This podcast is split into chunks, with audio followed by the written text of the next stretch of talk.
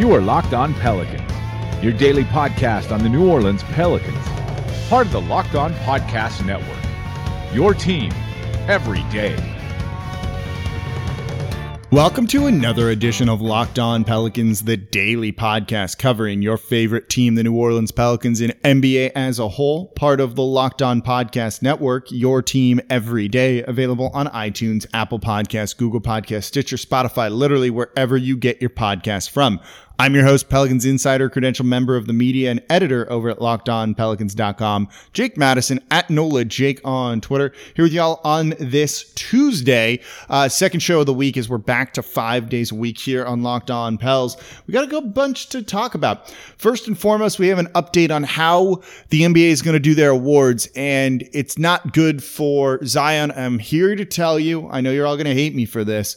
Zion won't win rookie of the year. We'll look at that in the first segment. It's not, that's not a bad thing. I'll explain why.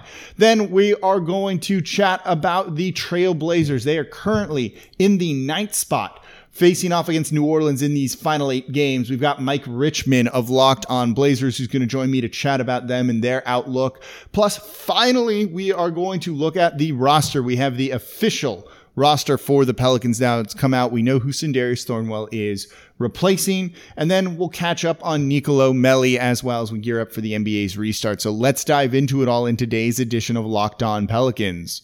So it came out recently, just the other day, that the annual performance awards, MVP, Rookie of the Year, Six Man, Defensive Player, Coach, etc., will all be based upon regular season performance through March 11th. That's when the season was suspended. It's not going to take into account these eight seeding games that the NBA is going to be playing here in about a week or so, week and a half, um, as we gear up for the NBA's return.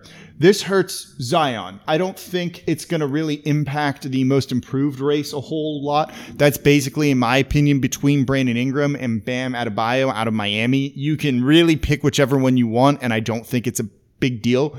Ingram's got the scoring numbers. He's uh, a better like shot guy. Um, but Bam is a little bit more well rounded. His passing's a little bit better. His assist numbers are a little bit better. So is the rebounding. So it's just kind of pick your flavor. Uh, they're essentially the same thing. So I don't see that really being.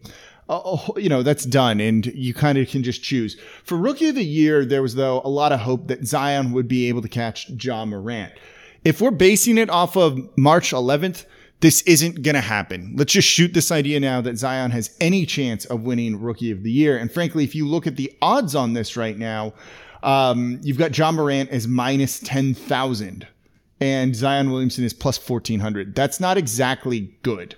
So Ja Morant had a very, very good season for the Memphis Grizzlies, the number two overall pick um, on a kind of surprise team, team that's currently in eighth right now averaged 17.6 points per game on with seven assists and three and a half rebounds. He did it on 49% shooting, including rounding up 37% from three. Got to the line a good bit, four and a half times per game, hitting that at 77%. Played in 59 games, so 40 more than Zion Williamson.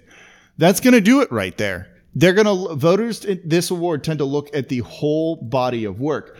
Zion I will say, is a better player right now, including than Ja Morant is. He is a better player.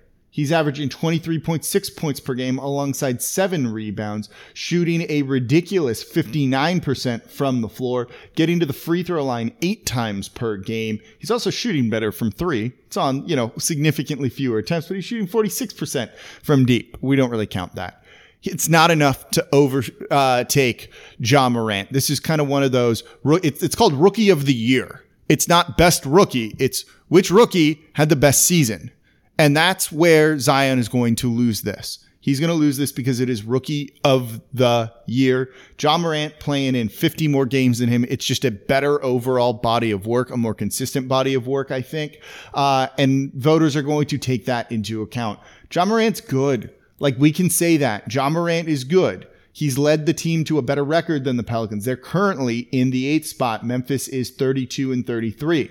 That's going to really, really matter, I think, to voters in this. Zion's the better player. He's going to have likely the better career. And over these final eight games, let's just assume he would have played all of them. He probably would have lit it up. But Ja Morant's going to play pretty well during this too, and it's just not enough to overtake him, I think. So Zion's not going to finish with that piece of hardware at the end of the year, but he's going to be the better player overall. We can take some solace in that, I think. I don't think this is the answer that Pelicans fans want. And we've seen this. There's kind of a precedent in this situation with Malcolm Brogdon and Joel Embiid. Embiid didn't play in nearly as many games as Brogdon did. Embiid was a better player, put up better numbers, but Brogdon won it with a pretty uh, you know, eh, eh, uninspired stat line that season. If we, eh, I don't have them up in front of me, but again, we've seen this before. It just wasn't going to happen because of this. Attendance factors into some of these awards. It doesn't factor into some other ones, like Defensive Player of the Year, a lot of the time. When Rudy Gobert won that, playing around 60% of the team's games or so, or minutes that he could have played. This is one of those ones, though, that tends to. And so I don't think you're going to see Zion Williamson win Rookie of the Year. He'll probably finish second which is still pretty good given how much time he's missed and how uninspired the rest of this rookie class was.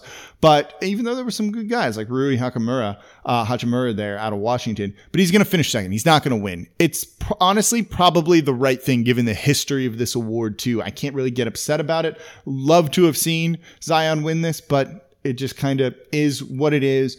We've seen what he's capable of. We feel really good about what he's capable of, and I think it'll be okay in the long run. Now let's just hope that Brandon Ingram, which we'll talk about this at a later date, maybe tomorrow too, can win most improved player and see what his case would be for that. Before we talk to Mike Richman of Locked On Blazers, don't forget subscribe to Locked On Pelicans wherever you get your podcast from. Here Monday through Friday for y'all. Yes, back to five days a week, breaking down everything you want to know about the team as we gear up for the NBA's restart. I've forgotten a lot. I'm here to try and remind you of a lot that you've also forgotten. And also, we just want to talk about what's going on because basketball is fun and it is back. And I'm excited and you're excited. So tell a friend about Locked On Pelicans. Subscribe wherever you get your podcast from, and please leave a five five star review with a comment. It takes like 30 seconds. Joining me now on Locked On Pelicans, I've got Locked On Blazers podcast host Mike Richman. You can follow him on Twitter at Mike G Rich. Mike, thanks for taking a few minutes with me. Yeah, happy to be here. Um, are we going to be happy during the bubble with each other, though? I think that's kind of like the big question, right? Oh, I have very little emotional connection to the Trailblazers. okay. So, um, but I'm a Carolina fan, so I guess I'll naturally root against. Uh, yeah, you don't want like any of the all the the big Duke contingent there. Yeah, I mean their their pivot from all Kentucky to all Duke. I don't like any of it. I know they have it over like one season too. It was kind of dramatic. They even uh, Trajan Langdon, the general manager, is Duke guy. Yeah, I know. Um, so the Blazers are currently in the ninth spot. They're there because of playing two more games than New Orleans, having one more win, one more loss, despite the Pelicans beating them 4 0 this season. So that tiebreaker kind of goes out the window. How are things shaping up for them in the bubble? What's been different since the regular season ended? Um, they're healthier, but they're missing anyone who is a small forward. Uh, Trevor Ariza is not going to join the team. Uh, for family reasons in Orlando. So they are moving Carmelo Anthony. You may remember him from not being a small forward to small forward, and they are going to play two seven footers from what I from what I gather 48 minutes. It's going to be Zach Collins and Jusuf Nurkic starting with Hassan Whiteside coming off the bench, but we're also going to see some Whiteside Nurkic minutes together, and the Blazers are just going to be really big. That's their plan. Yeah, I mean, so Melo made his debut in New Orleans this season, and he's playing, you know, basically out of position. That's not where he does his best. So, eh, is that Trevor Ariza loss going to loom large throughout these eight seeding games? I see that maybe being more of a problem if they make it into the eighth spot, but that seems big for them. Yeah, they're getting those guys back, and Nurkic is huge. So is Zach Collins. I don't know. They seem just a little bit thin on the wing, as you kind of mentioned. Yeah, they were already really thin on the wing with Trevor Ariza. Like Trevor Ariza is a good basketball player, but he's also a 34 year old adult. He's played yep. a lot of NBA basketball, so they were already going to be thin there. They were playing him about 33 minutes a night before uh, the hiatus, so that was already going to be an issue for him. And now it's just compounded without his his length. I do think you're right, though. I think that's a pretty uh, spot on read. Is that it'll be more important should they have to guard LeBron James, and I think because of the nature of the one one game against eight different teams, you can kind of get away with like a wonky, weird lineup that teams can't dial in and take as much advantage of. Yeah, and look, they, you still have uh, the backcourt and CJ McCollum and Damian Lillard. Lillard, uh, you know, the fact that he's playing in this after some of his early comments during all of this has to be dialed in and ready to play some of his best basketball too, and that can take you pretty far. I think we've all seen. Yeah, I, I've said this a couple times, but the the Blazers' best chance here, or the best argument for them, is they have the best player among the teams racing for eighth. I mean, he's Dame is by far the best player of the of the teams out of like individual talent out of the teams chasing for eighth. They're not the they're probably not the best team. They probably don't have the best collection of talent, but they have the best individual guy. And sometimes in the league, that's all that matters. No, look, look what he did for them in the playoffs last season. He, you know, really carried them a lot during all of that. So I, I think that goes really far. He struggles against New Orleans. They've done a good job with him, but you're not playing them. So I think that kind of helps them. Do you think they they end up as that ninth spot in that playoff situation against the Memphis Grizzlies? You know, I am starting to drink the Kool-Aid. I was I was not a believer, but I have enough of these Zoom press conferences, and I believe I think um, I think the addition of Nurk at full health, and they keep saying he's completely healthy, ready to go, no minutes restriction, is going to be a big enough boost to make up for how kind of weird and gigantic their roster is, and maybe really slow in transition. Another reason they don't want to play the Pelicans. Um, yeah, I think they're. I don't. I'm. I'm not sure they're going to make crazy noise. I'm not on the Charles Barkley, Chris Haynes um, train just yet, but I do think they are very likely to force a play-in game.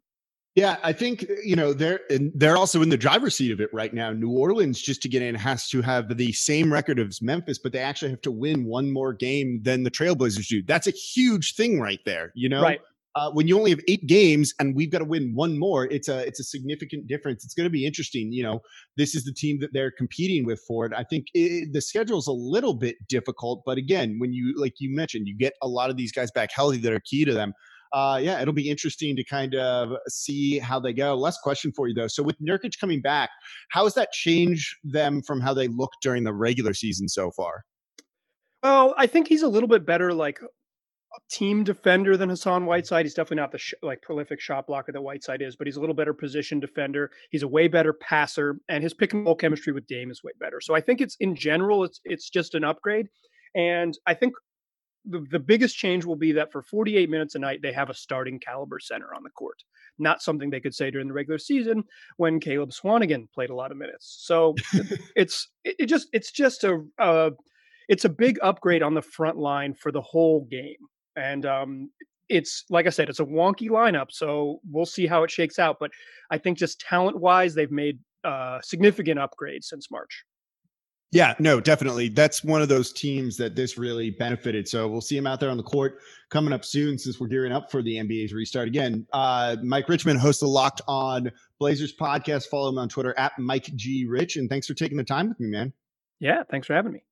So we'll touch on the Pelicans roster coming up here in just a second and also catch up on Nicolo Melli as we gear up for the NBA's restart. But again, don't forget, subscribe to Locked On Pelicans wherever you get your podcast from. Here Monday through Friday for y'all, the only podcast doing that to break down everything you want to know about the team. We've been bringing on a ton of guests recently to catch you up on everything going on with the NBA and the bubble. So subscribe wherever you get your podcast from. All right. So, big news of the day is the Pelicans official roster came out via the NBA, and we now know who Sindarius Thornwell was replacing. We had a pretty good idea of who this was to begin with. So, first and foremost, no Darius Miller on that. No surprise. We knew he wasn't going to be with the team, wasn't going to be playing during all of this. That had previously been announced. And now it looks like Josh Gray is not on the roster. This is no big surprise given all the media that's come out, given who we've talked to with uh, the Pelicans media availabilities. There's been kind of no mention of Josh Gray during all of this. He was at one point with the team in New Orleans working out. They featured him on a few things, but who knows exactly what happened? We don't need to pry on this sort of stuff. It's not there right now figure all of that out later. They signed Sindarius Thornwell to replace him. This is one of the Pelicans' two-way players, Josh Gray, averaging 22 and a half uh, points per game in the G League this season with the Erie Bayhawks, along with seven assists and 5.3 rebounds. Did it shooting 34% from three, 40 per, uh, 45% from the field overall. It's pretty good. Guy taking 19 shots per game. No real complaints uh, for what he did. He played in two games with New Orleans this season, um, where he got averaged a point and an assist and a, re- and a rebound. So one, one, one for him. He finished the total with two points on the season, two assists, two rebounds, um, and didn't take a three. So there you go. Um, that's the big roster news. Everything else exactly kind of what we were expecting. No surprise there. Uh, the Pelicans basically have their full allotment of guys with everything. So overall, um, no surprises. All right, so let's touch on Nicolo Melli as we do our season catch up uh, when it comes to players here. Melli was signed to a two year deal, which shows the uh, faith the Pelicans had in him. This is a guy they've scouted for a while overseas that had been on a number of NBA teams' radars, and he was waiting for the right opportunity to come on over, and he seems to have found it with New Orleans. This is a stretch big. This is a guy who can shoot the three well, can pass the ball well enough, and give you just enough rebounding to really stay out there on the court. He's had a bit of an up and down season. His first game looked good, 14 points and lost to Toronto, but really kind of could not get his shot going for a while after that and found himself playing fewer and fewer minutes as things kind of went on before getting a big uptick. He struggled with his three point shot, but then once the calendar flipped to 2020, he's really kind of gotten his legs under him. Maybe it's just, you know, he, he needed some time to acclimate to just the different court, all of that stuff. Three point line's a little bit different than Euroball. But since the new year, he has shot the ball very well. Since January 1, um, in the games that he's played, he shot 40% from three significant difference from what was going on with him earlier on in the year. He shot 36% on the season. He's really started to come around averaging since January 1st, 8.6 points per game, along with four rebounds, 1.6 assists, 3.7 rebounds, and 40% from the field. That's up from his 6.8 points per game season average and 2.3 rebounds. The rebounds of grabbing one and a half more during that stretch is definitely a good thing. This is a guy who needs to be rebounding out there to do something other than just shoot threes. They want to try and play him alongside Zion Williamson. They really, really do because they feel a stretch big is going to be an important thing alongside Zion just to space the court for him properly. But it hasn't really worked, to be honest. On court, they have a net rating of negative 0.5, so right about neutral. With Zion on court and Melli off court, meaning he's got another big out there, the defense gets significantly better. And all of a sudden, they've got a net rating of 15.5. Yeah, there's a big difference there all of a sudden. It's a difference of 20 is the difference in the net rating there. That's a really big, big thing. Um, so the defense getting significantly better, and we've talked about how important that is, means Melli's got to rebound or do other things to kind of really stay out there on the court and really make this work. The Pelicans want to play him. They believe in him. And I wouldn't be shocked if you see maybe, although I don't really think so, a starting front court of Brandon Ingram, Melli, and Favors if we get to games and Zion's not back yet. But that's not going to work if his defense doesn't improve, and that hasn't been good there, and you see it bared out in the numbers. But if he can play some better defense, if he can consistently even hit more threes than what he's been doing, that's a big thing too. Then all of a sudden, this is a guy who can space the court and provide a lot next to Zion, and you maybe can kind of see that a stretch big next to Zion's really, really going to work. We think it's going to work. The Pelicans just might not have the right big man to do it, but they invested a lot of money into Melli. He's been playing better. Teammates love him, and he's probably secretly the funniest guy on the team, maybe other than Josh Hart. Um, he had an amazing putt on the golf course the other day, too, and he's seriously enjoying himself. And you've got to like having a guy around like that. Also, big time coffee drinker. Um, said he brought his own espresso machine to the NBA. NBA is restarting the bubble here because he says Americans' coffee kind of sucks and I'm a big coffee guy, so I kind of dig this. Um, I'd love an espresso machine in my own house. Uh, but having a guy that can properly space the court, will give you those other things, is going to make or break his career here in New Orleans. Other than that, not really sure. The passing's fine. The defense not good. The rebounding could be a little bit better, but give him some time. The good news is we've seen him improve all season long.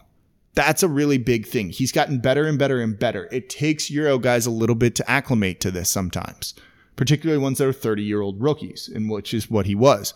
So I think we can give him the benefit of the doubt going into next season. But if he wants to earn significant minutes out there on the court when it comes to this NBA restart, he's got to get better on defense or at least the rebounding. Um, the shot we know will work. But everything else you've got to have so that he is not just kind of a, a one phase player out there. It's going to be big for him. I think uh, the Pelicans are very high on him. Hopefully, we'll see it from him. He's definitely shown flashes of it. Uh, now let's see him put it together over these final eight games.